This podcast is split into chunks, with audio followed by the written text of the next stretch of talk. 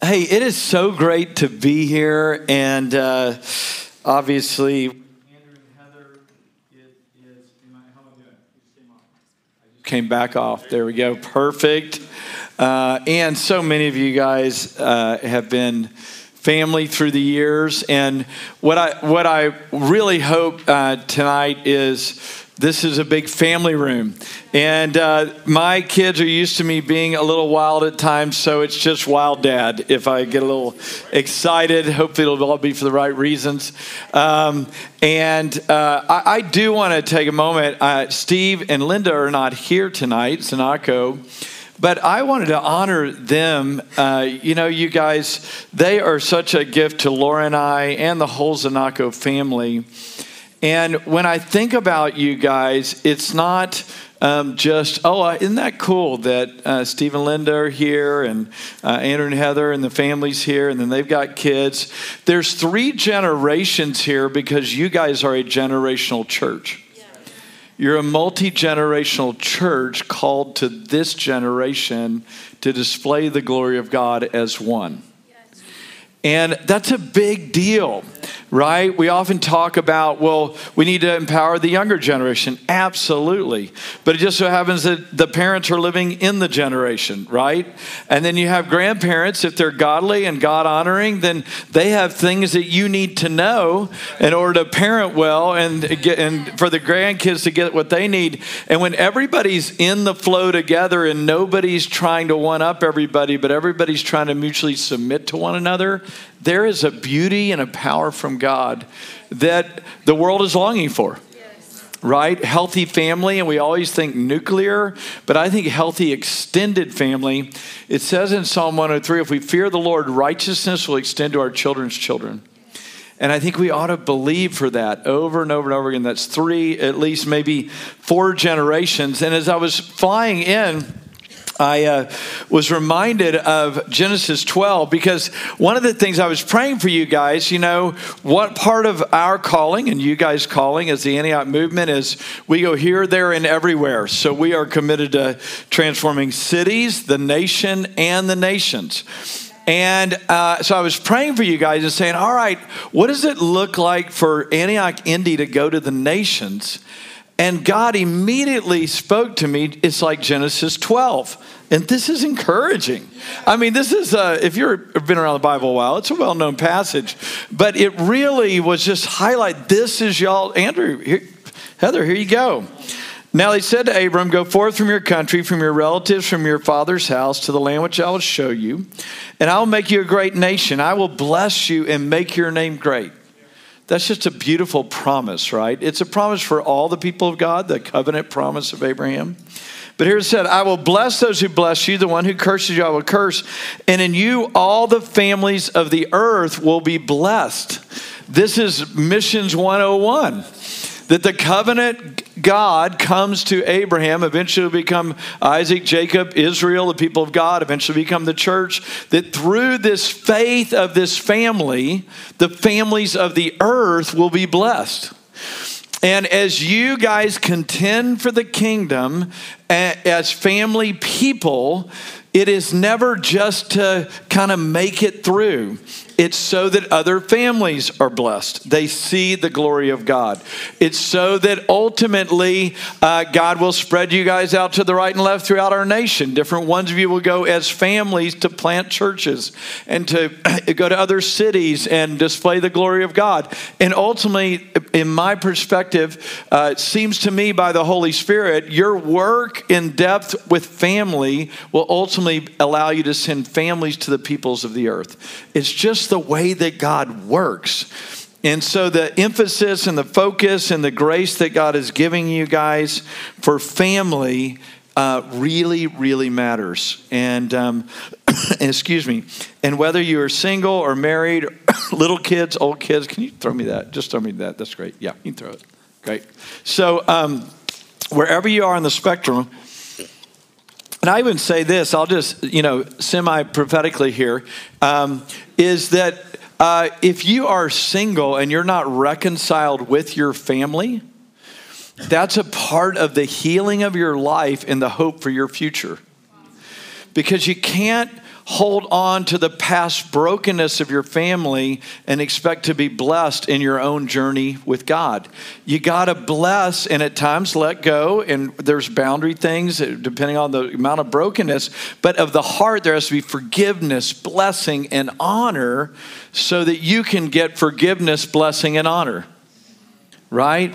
It's a, it's a big deal. So, wherever you are on the family spectrum, this family thing deeply matters uh, to God.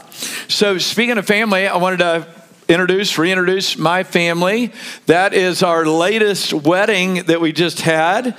So, uh, on the far end, that is Kyle and Abby. They live in Washington, D.C., he works for Homeland Security. Abby is stay-at-home mom, and she's a nurse by trade, and does a few things on the side. And that is little Elias and uh, Levi and Miles having on their best faces for the wedding picture.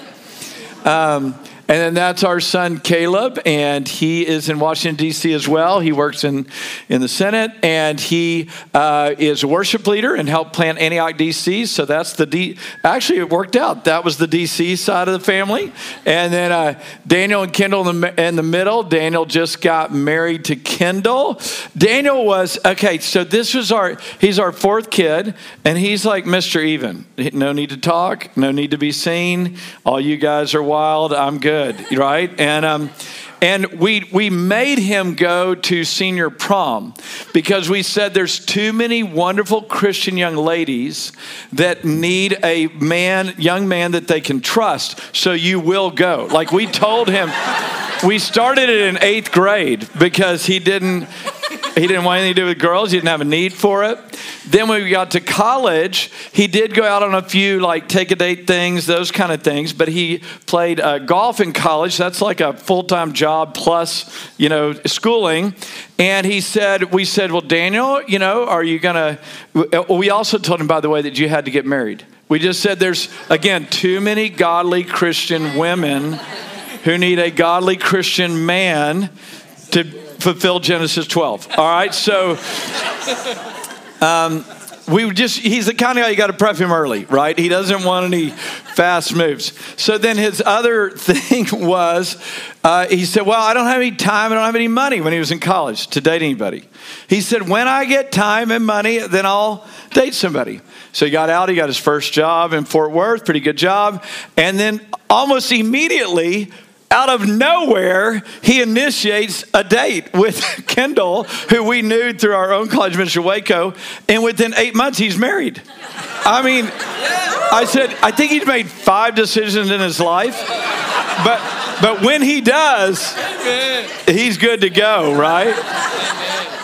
So, parents, just be encouraged. Don't judge early, you know? The eager ones are the ones you have to watch out for, not the hesitant ones. Okay, so uh, where was I? Oh, Kendall, Kendall, yeah, Kendall Daniel, and that's Laura and I, and then Brady and Lauren and little Jesse, uh, and Jesse is now almost two years old. And you know what's fun? It, what gets really fun is that uh, Brady and Lauren are with Kyle and Abby, so once a year they take a vacation together by their own choosing. That's beautiful. For the grandparents in the room, you know that. So uh, Lauren was pregnant in that picture. She had a little girl, our first little granddaughter, a month later. I think we got a picture of the little girl up there, do we? Think we got it? No. No, this is the best. Oh, there it is. Wow, is that amazing? Wow, little Hazel, man, she was born July 24th, and so she's a beauty. And then uh, there's a picture of when she was born. We had all the grandkids. Uh, I think we got that one with us with the grandkids. Isn't that awesome? And you see the little guy in front, Elias. He wants his mom. Yeah. she's taking the picture, obviously. So that is our crew. We love family. And as I said uh, earlier, God loves family, right? You know, and the scripture, God calls us mothers and fathers and brothers and sisters. We are family, born again into a new family. Even it seems to intimate in the scripture over your even nuclear family. There is a beauty of family that God has created to bring us into. That's why it's so important that the church is healthy because we need mothers and brothers and fathers and sisters, not just those of our blood, but those who are not. This is the beauty of God. So God calls us a family and he calls us a body, right? He is the head and we are the members of the body. And then he calls himself the bridegroom and we are the bride. And again, for a dude, that could get a little weird, but it's not about some kind of dating relationship. Is it? A, it's about a glory relationship. Whew. The king's glory is his bride. Whoa. So God sees us as his, he's covenanted to us as his own by his choosing. He calls us his bride that he may display his glory in all the earth. That's how much he loves you. That's how much he thinks about you. That's why he's trying to help you so much with all your junk, so that the glory might be seen that you were created for. That's why he, quote unquote, has married you. That's why he has said, I will not be unfaithful ever. You don't have to be insecure anymore. For I am the faithful one who is covenanted to you, and I will love you and wash you with the water of my word and nurture you and care for you and um, um, do everything that is needful for you to become glorious in this life and ultimately in the life to come.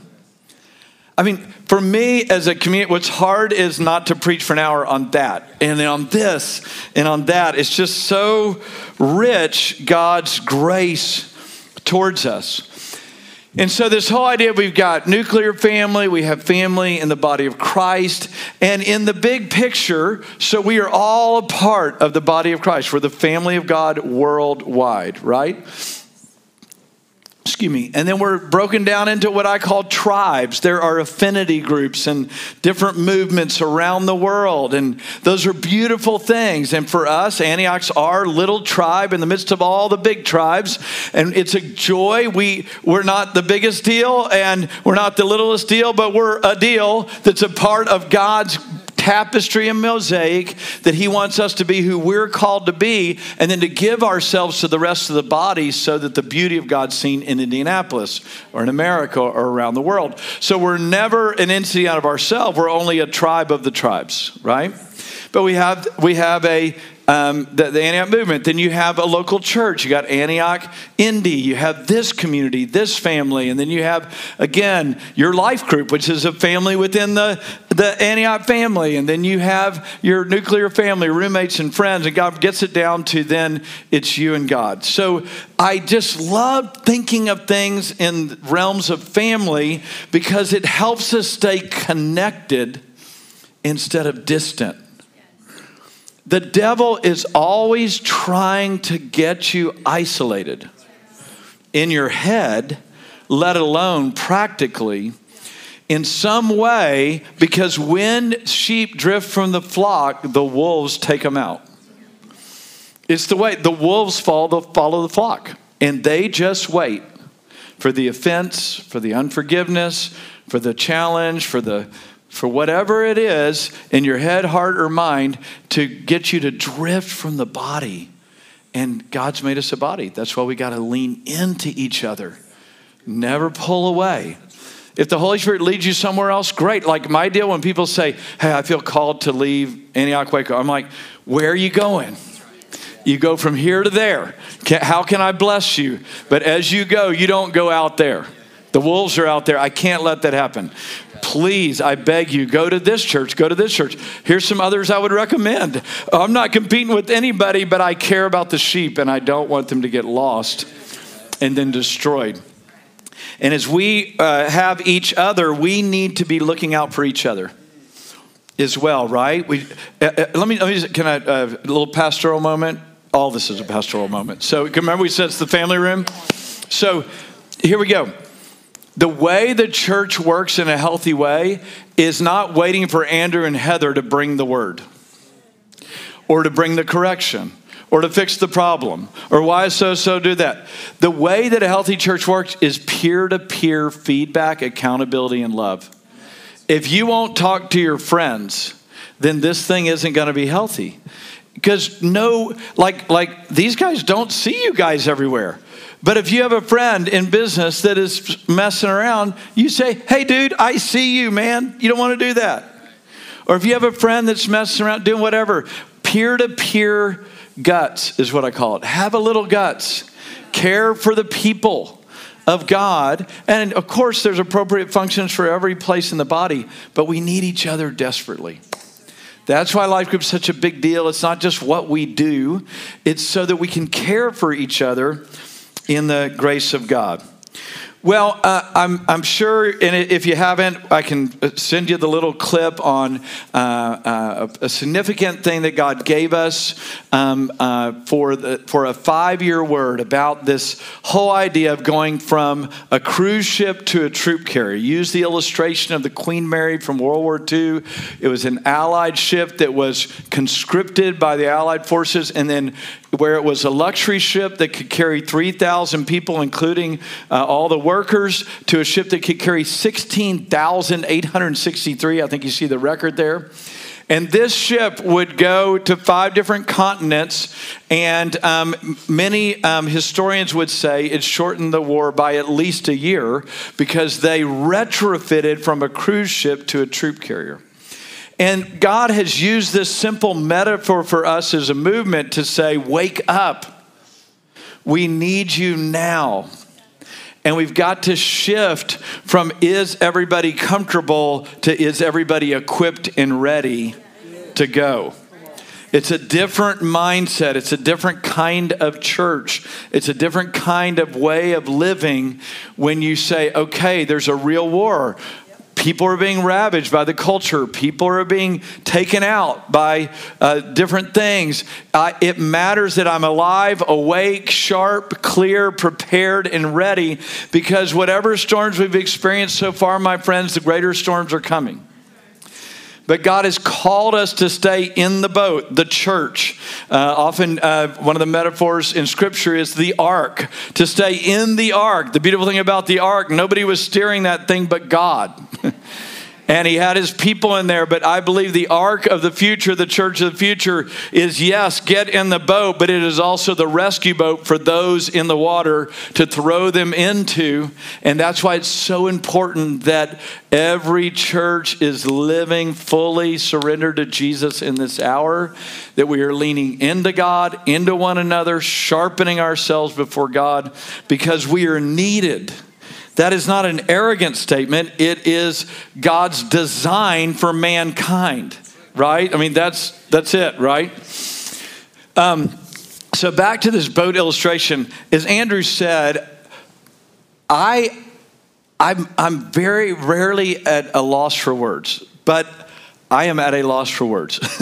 Since January of this year, I have had more encounters with God, prophetic people showing up randomly at my door to I don't know what to say. There, there's just not a week that goes by that something stunning isn't happening. And I'm, I'm, I'm, I'm really, I'm undone. I mean, I'm personally in renewal and revival because of it, but I'm even more in awe that God is going to extraordinary lengths to communicate to his people right now. And I want you to know because we need it. It's not just, wow, how cool is that? Praise the Lord.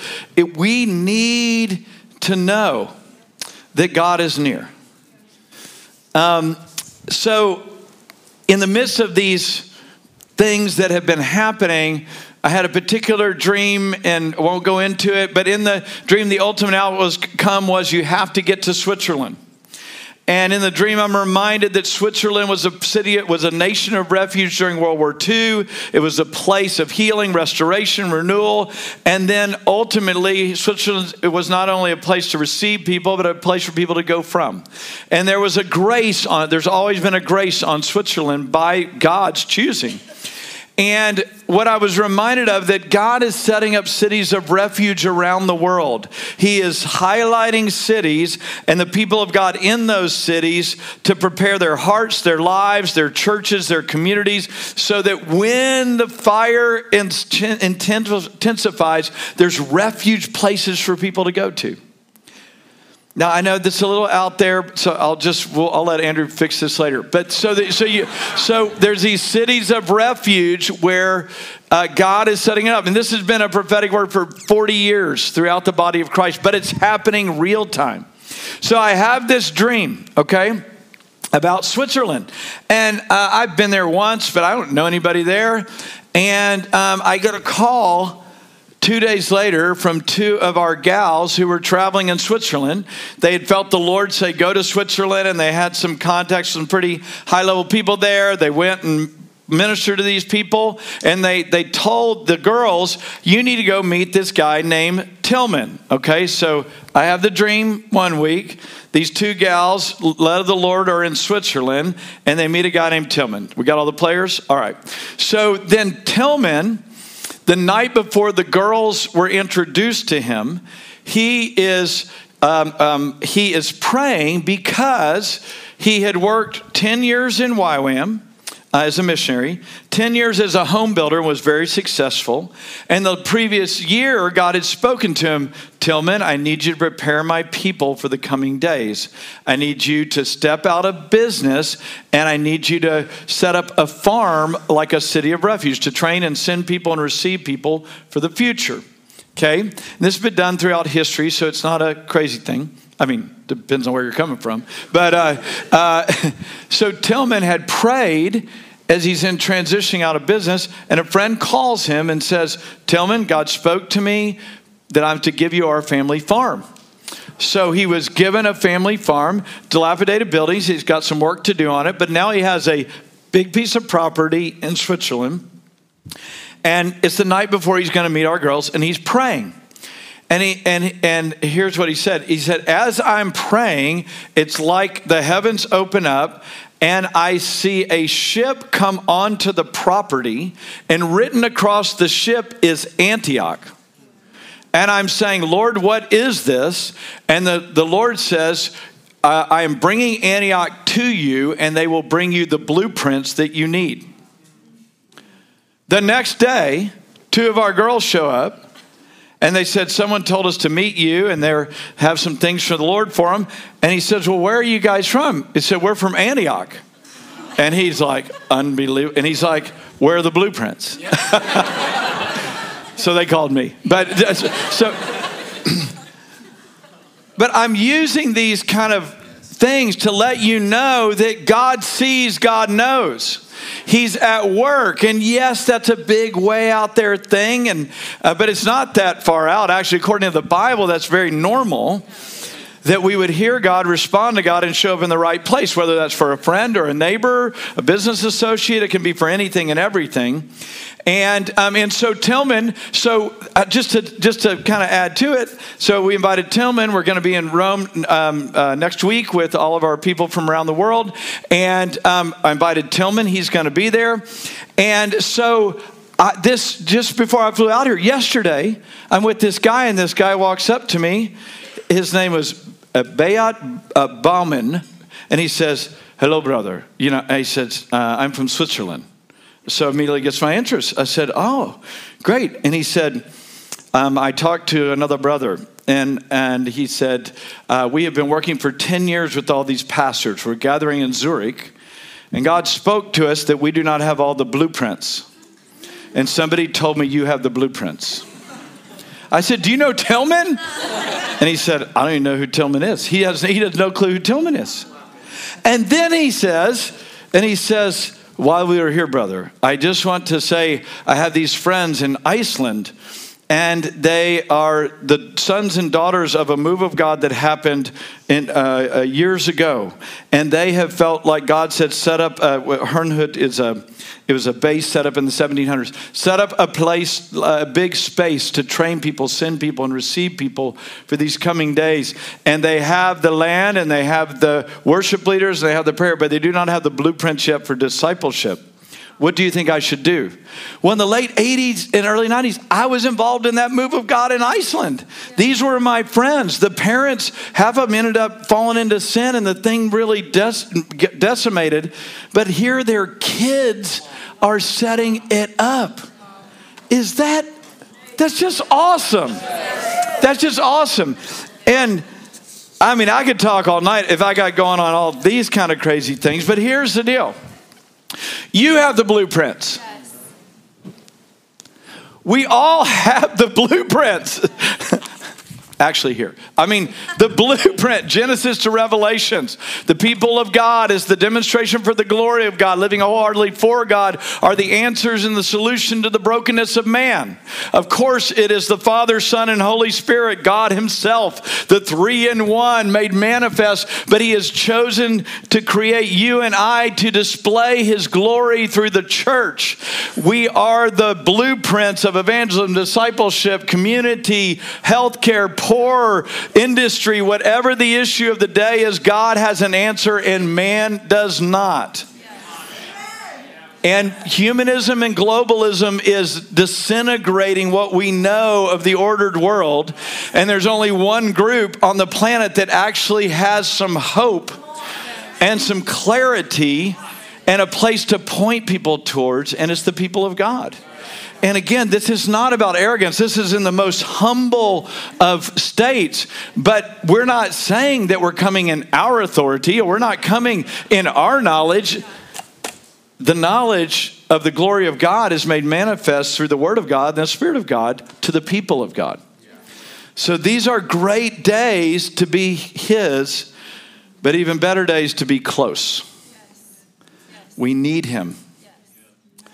Our friend Joe Ewan, who can't be here, Papa Joe, many of you guys know him, prophetic leader for our movement, he called me last Saturday and he's in tears. And if you know Joe, not very often does he cry. And he said, uh, and we've been experiencing several crazy things together recently. And he said, He's coming. And I'm like, okay.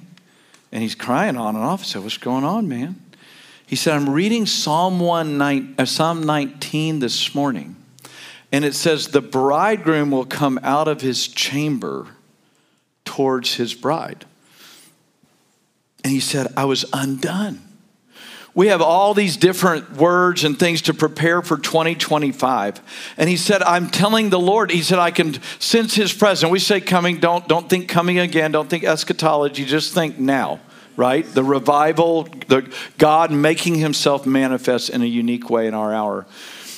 And so just saying, Lord, I thought we were preparing for 2025. And he said, The Lord spoke to me by the Holy Spirit he spoke to me, I'm coming because you need me now. Whew. I'm coming because you need me now. I can't wait because your pain's too great. I'm coming because you need me now.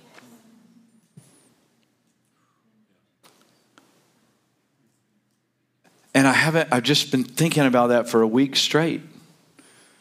I'm coming because you need me now.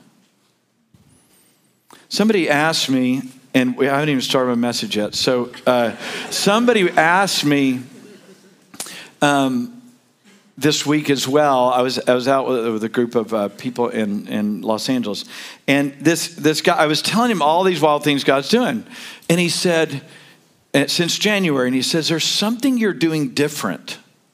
Or, or, what did you do? Like, is there something that you did to experience this? And, you know, of course, a great answer, right? Is there anything I can do to position myself for God to manifest Himself? And I just hadn't thought about it. I'm just caught up in, whoa. I mean, uh, and I said, you know, I'm not any better than I was last year for sure. Maybe it's revealed how that I'm actually worse. I don't know. Um, it's not that I'm doing anything better. Or I said, however, the only thing that I can put my finger on is, and I love that Andrew was laid down. I said, I we have been so uh, undone over the last two or three years by life and ministry and people and things. that we just said, we've surrendered everything. Like, I mean, I don't, um, I'm, Lord, I don't need to be a pastor. I don't need to lead a movement. I don't need any money. I don't need a house. I don't need a car. I need you. Every, I like, there's nothing you can't have. And actually, Lord, would you just take it away if it's not needed? But what I do need is you. I don't, I don't need anything else. I don't, and I, and I don't mean that like, well, aren't you here? I just mean that like, I really don't. I don't I don't need anything else. And whatever I think I need, Lord, you can have it anyway because it's it, I'm I'm missing it anyway. So Lord, just just lead. I had this prayer in 2021. God, I'm not asking for help anymore. I'm asking for to take over. I don't, I don't, could you give me a little money, God? Could you give me a little friendship, a little help, a, a little encouragement, a little support? I don't need just anything. I don't need a little bit of help. I need God to take over every area of my life and every area of what of who I serve and whatever I'm called to do. I need him to take take the lead and overwhelm us with your grace because we don't know what to do. We've not been this way before in the Western world, at least in our lifetime. So, Lord, just come take over. So, it's not that I'm doing that much different. I think God's just actually taking me seriously. You know what I'm saying? Like, we all know if we're playing games with God. I mean, actually, He knows better than we do. But when you say, and, and again, it's not like we're, we're all a mix of motives, but if you just just get it out there and just say, Lord, I'm I'm in, it doesn't matter anymore. I want you.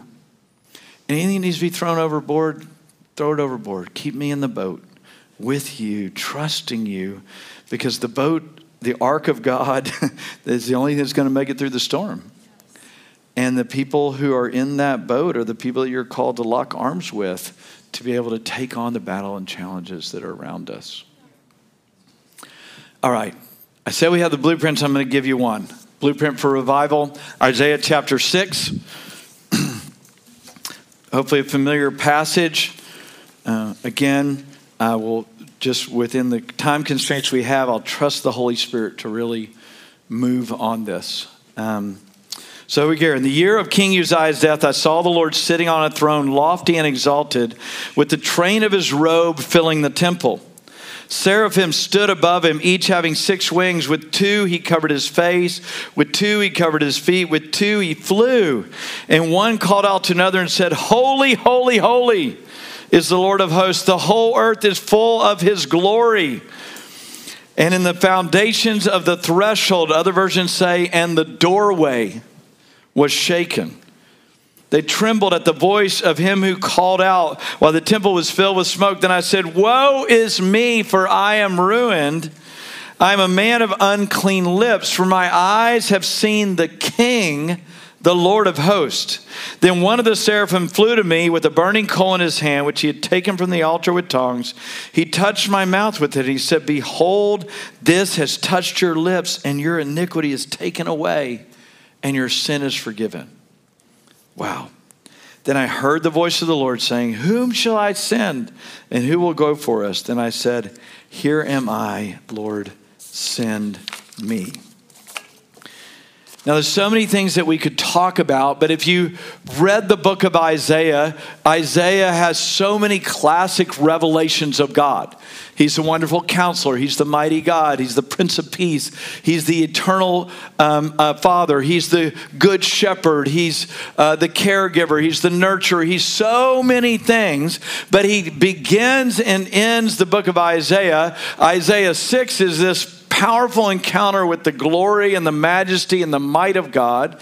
Isaiah at the end, 66, says to this one, Well, I look to him who's humble and contrite of heart and who trembles at my word. And sandwiched in between there is this beautiful story of a Savior, a Messiah, a lover, a caregiver. So God is not one dimensional. He is multifaceted, but without the centrality of his glory and his awesomeness, you will not even have the opportunity to experience the tenderness of his nearness. So let me just say it another way. As a parent, um, one of the key things, and because there's a lot of parents in this room, listen up, here you go. We want to be our kids' friends so badly that we lose their respect. If you do not create boundary and respect, you're not able to tenderly love them and encourage them in the way that you desire. We get it inverted. When Jesus is Lord and then he lifts my head, and says, I love you, son. Or when I'm devastated by my sin in light of his glory, then he's able to tenderly love me. Then love makes so much more sense when I deserve nothing. When he is Lord of all, Lord of glory, King of glory, the Almighty God, and I'm just a little ant. I mean, when I'm just a little guy, then when he loves me, boo, how could you love me? Not just over my sin, but in my smallness, you think I'm worth everything? So without respect, you can't love in the way that you intend. Uh, let me give you another example. I used to work with inner city kids, and I took this one substitute teaching job for three months uh, for a lady that was on maternity leave. I substitute taught for three months, and it was the fundamentals of math class for 15 year olds. That means in Texas, that was right before they're going to drop out. All right? So they have no need to learn anything. It was a predominantly uh, Hispanic area of town. So, of course, I'm this white guy from Baylor, from the, from the university, and I would stand at the door and they'd walk by Baylor, Baylor, Baylor. You know, they, they'd just take shots at me. But I wanted to be cool guy, right? I'm going to be their friend. It was mayhem the first week. Mayhem. These kids were just all over the place and I couldn't control things. And I'm a pretty clear guy, right? But you, but I mean, I just I wanted to be liked, so it wasn't working. So I went to a teacher, been there for 11 years, and I asked the guy, "How do you keep these kids under control as a Christian? I mean, how do you love them, and then how do you not kill them? I mean, what? How do you do this?" And he said, I spent a whole year reading through the book of Proverbs, and he began to unpack it for me. He said, until they have your respect, you can't love them and care for them in the way that God wants you to and the way even that you want to. So he said, Go in tomorrow and say, First person that talks, you're out. And kick as many of them out of the class down to the vice principal's office until they believe you. So I said, Hey, everybody, I know you're talking right now, but one more time. My, week two, my name is Mr. Seibert. That's Mr. Seibert to you. So we got a three strike system right now. That's one for you, one for you, one for you. Three strikes, and you will be at the vice principal's office. That's two for you. All right, Juan, you're out. There it is. What, man? What? Oh, no, out, out right now. Then we just, I kicked three of them out. Uh, got him down to the principal's office, and I'd be like, "Whoa, dude!" I mean, like, "You're for real." And then somehow, by third period, they told all the other kids, "Watch out, Mr. Seibert's tick today, or he is laying the hammer down. The sub is mad." but I didn't get mad. I just used the rules that we had. I kept my cool, but I just said, "You did it. You're done. That's it." So within two days, they were quiet the whole time. And then I would, at the end of the class, last five minutes, I would say, Hey, you guys are free to talk. Well, they never could get going. I mean, they just never even took advantage of it. So what the big deal was toward the end of in the third month. I mean, this is a big public high school. In the third month, it was um, uh, at least in Texas, so um, Hispanic Heritage Month, and uh, so I said, well, I'm going to have a, uh, uh, um, uh, a, Hispanic man who came out of a gang come and share, uh, you know, to these this inner city group. And I so I got permission from the vice principal. What they didn't know is he had gotten radically saved, filled with the Holy Spirit, delivered from drugs by speaking in tongues, and that was his testimony to the class. And so he he shared his testimony every class for seven classes, and they listened to everything he said. And then my time was over. So I, I exited. what am I trying to say, you guys? Look, we have to see God on His terms in order for us to experience the love we long for. All right? Here's, here's Isaiah 40. Who, uh, this is Isaiah trying to describe how big God is. Who has measured the waters in the hollow of his hands? Who has marked off the heavens by the span, calculated the dust of the earth by the measure, and weighed the mountains in a balance and the hills in a pair of scales? Who has directed the Spirit of the Lord, or as his counselor has informed him? I have, I've read this, I am not exaggerating, a thousand times. I don't know how many years I started with this as my devotional. And I just mulled over it. Who did he consult? Who gave him understanding? Who taught him in the path of justice and taught him knowledge and informed him of the way of understanding? Behold, the nations are like a drop in the bucket, they are like the dust of the earth. So, when we are so worried about geopolitical issues, and rightfully so, as our place is salt and light in the world, but it's passing away. It's just a drop in the bucket. To the amount you see the bigness of God is the amount you will experience the impossibilities of God. Because faith is based on who God is, not the emotions of your heart. If you want to increase your faith, Faith comes by hearing, and hearing by the word of God. Uh, he who comes to God must believe that He is, and He's a rewarder of those who seek Him. When you see God in His bigness, your faith grows by leaps and bounds, not because you became more excited or whatever it is, emotional, but because you became more solid because you're anchored into a revelation of who God says He is. All right, so all you guys with uh, little kiddos, when uh, we had little kids, we were bent on living missional. As I told Andrew coming over, if you don't wake up planning on being missional, it's not going to happen, right? You just got to say, all right, we're going to be a missional family. Here we go. And um, one of those things that we felt led to do, we had missionaries over in Russia, and we felt led to spend the summer in Russia. Of course, Laura gets pregnant.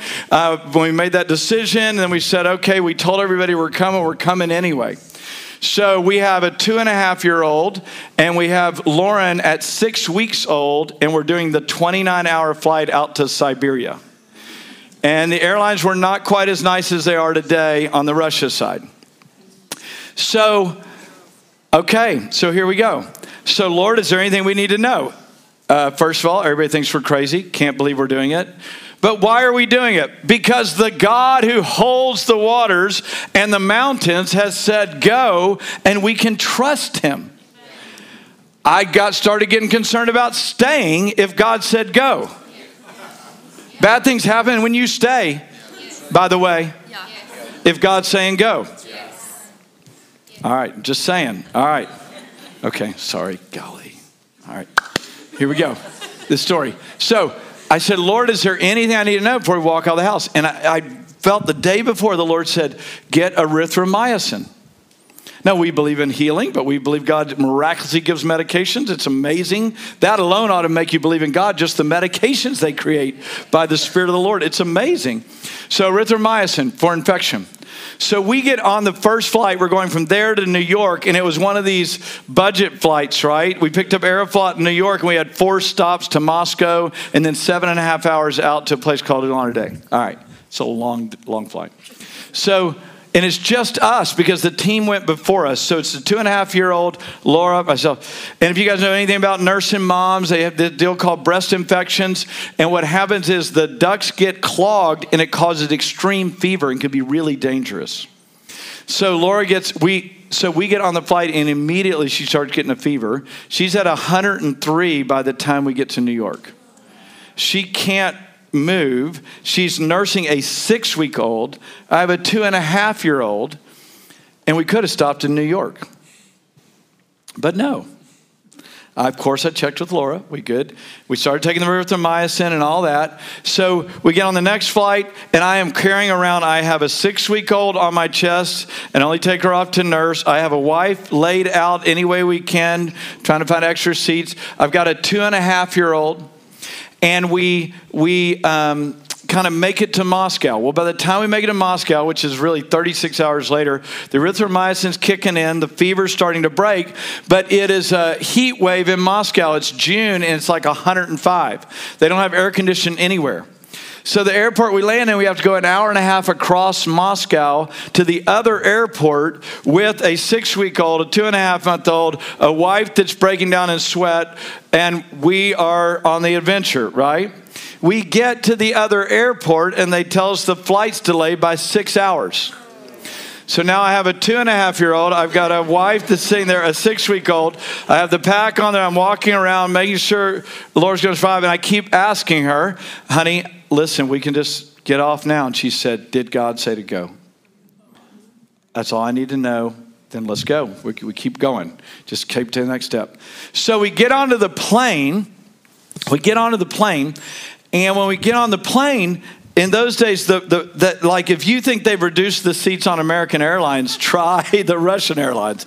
So, I mean, like you're like this, and we had paid for three seats. And basically, uh, again, the lady said, if you want to get on the plane, there's two seats. So we get on this plane, fold in for the seven and a half hour flight. After flying and, and, and transitioning 36 hours, we get on the flight and I've got a six week old in the in the papoose. She's got the two and a half year old, and we're like, Lord Jesus, Lord Je- I mean, Lord Jesus, I mean, just take us home. I mean, there's just no reason to go through this next seven and a half hours when we could be with you. This is this is, I mean. So we get airborne, and I'd been doing a little something. I'd been in and out of Russia a lot during that time. And this was pre 9 11. And so I would always go up and meet the pilots. I knew enough Russian to share the gospel and that kind of thing. And I would always go into the pilots because they were always on autopilot and messing around anyway. They, uh, and most of them were drinking shots of vodka, which is not encouraging either. And so. But I'd go in there and I said, Has anybody ever told you about Jesus? And the answer was always no. I'd share the gospel with them, and almost always everyone would pray. Now, only God knows their hearts, but we had some very good encounters with the Lord. So I've got Laura, this six week old, and we're taking, and I'm thinking, Oh my goodness, Lord Jesus. I mean, it's just a miracle that we're alive. And I feel this little voice say, You going to share with the pilots? And I'm saying, Lord. I, I, don't know if I'm going to live through this flight. And, and, and, and the Lord so gently said, He said, You don't have to. It's just an opportunity. You don't have to. It's just an opportunity. And I said, Okay, you know. So I talked to Laura, and she's like, "Hey, just you need to do it. I mean, we're we're already here." So I go up, knock on the door. Oh, you know, come in, come in, divide, divide, divide. And, uh, and so we start talking a little bit and everything else. I tell them a little funny stories about our journey, and they're like, oh, great, man, bring a little child, you know. And so uh, we, we go through all this stuff. And the presence of God filled that cockpit. And those men not only prayed, but tears and prayed for their families and contended for their life. It was amazing. And we finish that flight and we get back to the place. Laura gets situated. It's a whole other story. But the main reason we were going was to meet teams to do sports camps. And we went out and did sports camps. And 30 at the 30 year celebration, let's see, 20, yeah, it would have been the 30 year. At the 30 year celebration in 2015 of this church being birthed, 20 years, excuse me, at the 20 year 15, 20, yeah. At the 20 year celebration, I was in Russia. We went around the room, now 35 year old family people and of our pastors and leaders. Where did you get saved? Sports camp, sports camp, sports camp. Half of them came to the Lord at 15 and 16 years old and are sitting in the room 20 years later serving the Lord because we went. All right. Because of time, we'll, we'll, wrap this message up. All right, so here we go. Isaiah 6, he sees the Lord. Have you seen the Lord? And you say, Man, I want to see the Lord like that. I wish I could see him like you, believe like you. You can. Uh, here's what the Bible says the word is near you. I mean, it's literally Everything I just told you, the faith, whatever God has for your adventure, is in here. If you look at the scriptures the way God says, reveals himself, and let it wash you. Uh, what's your name, brother? Nigel. Nigel? The word's near you. You got everything you need right now. There it is. The revelation of God, Nigel, is on you in your hand. And as you look at it, meditate on it, God reveals himself. In the year that King Uzziah died, Isaiah saw the Lord. Again, how we predominantly see the Lord is as he has revealed himself through Scripture. From Genesis 1 on through the rest of the scriptures, you look for every place that God reveals his character and you just say, Yes, Lord, let me see more. And that sight allows your faith to be ignited. Then what does he do? Then he falls on his face and he says, I'm a sinner undone because he sees the glory. He sees God in his bigness and in his greatness. There's a beautiful thing about feeling small when you're not in the presence of people, but when you feel small in the presence of God. And again, he's undone, and, uh, and he says, Lord, I just need you. I, I don't even know what to do. I can't even speak because you're so great and I'm so small and sinful. What do I do, right? And what I would just admonish you to, to, to do is this sin literally just means to miss the mark. Okay? So all behaviors and all the lists are 100% accurate. These are sins, but they come from a root of detachment from God. So, freedom of sin is a reattachment to God and His grace so that you might have power and victory over the stuff that is hurting you and other people. That's why the, the, the, commandments are have no other idols. Don't have anything else that, eh, that you're attached to other than God so that you can experience His power over sin, but also His grace to forgive sin.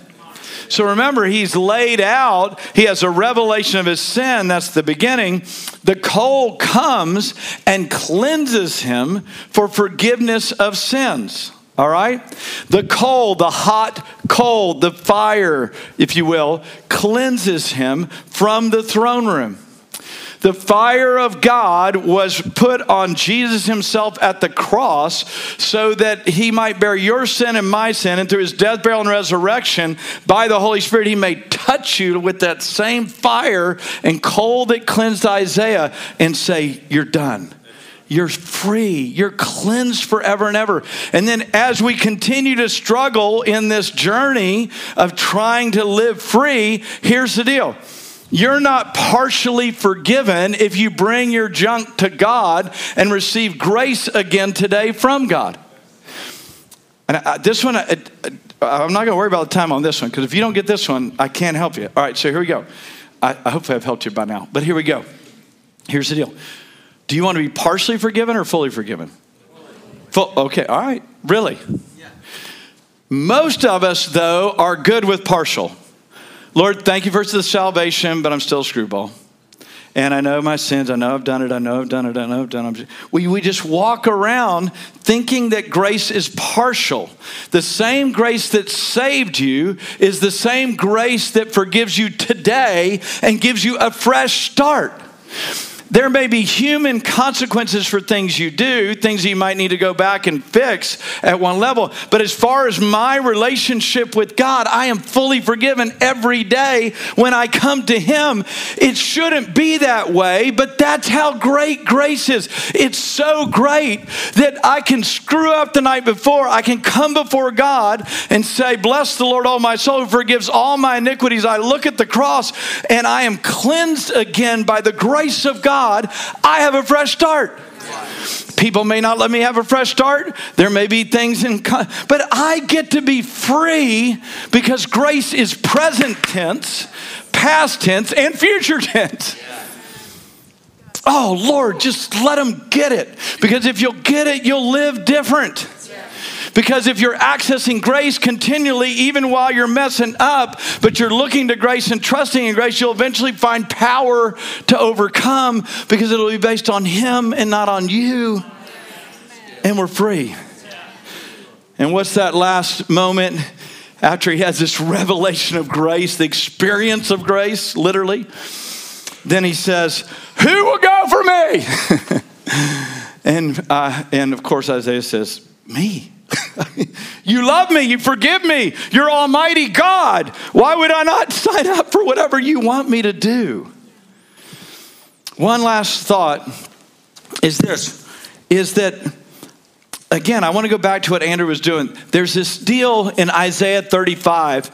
You know, there just the whole book of Isaiah, if you just it's it's good enough to go, right? So Isaiah 35 is called the highway of holiness.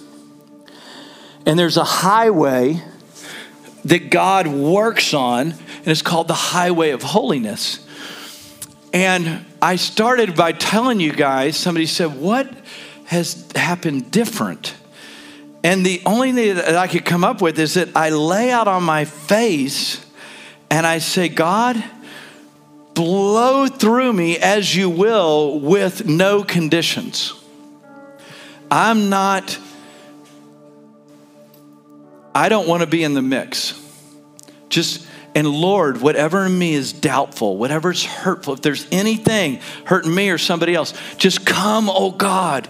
Come, Lord, and blow. Come, Lord, and literally have a track of glory on my life, God. I will stay down here until so that your glory can come because I don't need a little help. I need you to come. And He's coming. Forever who's humble and whoever's hungry, He's coming. He's coming. One last little story, and then we're going to ask Him to come. I was in Phoenix sharing a similar type message last Friday night there's this couple, and they write at the, this guy writes at the top of the page, 23 year old, newly married. He writes at the top of his page, if the speaker tonight asks me to sell everything because there's a treasure in the field like the pearl of great price, we'll go anywhere and do anything. In the middle of my sermon, I said, I haven't told anybody this in years, but some of you guys need to sell everything. And then when the ministry time came, just what I told you, and this is what I'm going to do, I'm going to invite us into. I laid on my face and I said, Lord, I'm supposed to be leading the ministry time. He says, on your face. Lord, I, I mean, you sure? I mean, like, and I just laid there. The time ended, people drifted off. Eventually, I get permission to get up. I get up, there's a few people still in the auditorium meeting with God, and there's this couple standing over here. They said, Could we talk to you? And then he tells me the story. Because while I was laying on my face, the pastor wrapped it up, like Andrew will here in just a few minutes. They wrapped it up. The pastor wrapped up, and he said, It's like a treasure hidden in the field. It's the pearl of great price. I tell him to sell everything. He finishes it off with me on my face. If I wouldn't have been on my face, they wouldn't have heard the completion of what they needed. And this couple says, We're here to be anointed to go. Where y'all going? We don't know, but we're going. God is coming and we're going. Right? So we're working with them on some of the most needy places on the planet, and they are in. The hungry and the humble are going to hear you guys, not the perfect. The hungry and the humble, man. So I'm going to invite you just to come. You, you can just, of course, you can sit right where you are. You can get on your knees. But like I love what Heather said, you got to do something. If the Spirit of God is stirring you, maybe it's open your Bible to Isaiah 40 and just start reading. Maybe it's lay out on your face because, God, I need to be a highway for you to come. I can't get over my stuff without you. And, and I've been one of those that's been asking for a little bit of help. Lord, uh, and I want to say to couples there, you might grab the hand of your spouse and say, you know what? God has greater things for us than survival. God, would you come take over our home, our parenting, our lives, our business, whatever it is? So we're just going to respond to Him right now. And I just go back to Joe's deal. Lord, you're coming early because we need you. Lord, would you come on this house? Would you come on this family? Would you come on these families? Lord, would you come on my family today, God? We need you, God. We need you. Come and blow in this place and in the space we're providing right now. In our hearts and minds agreeing together. As we worship, just, just let the Holy Spirit guide and lead you. Just whatever you're prompted to do, respond to Him right now.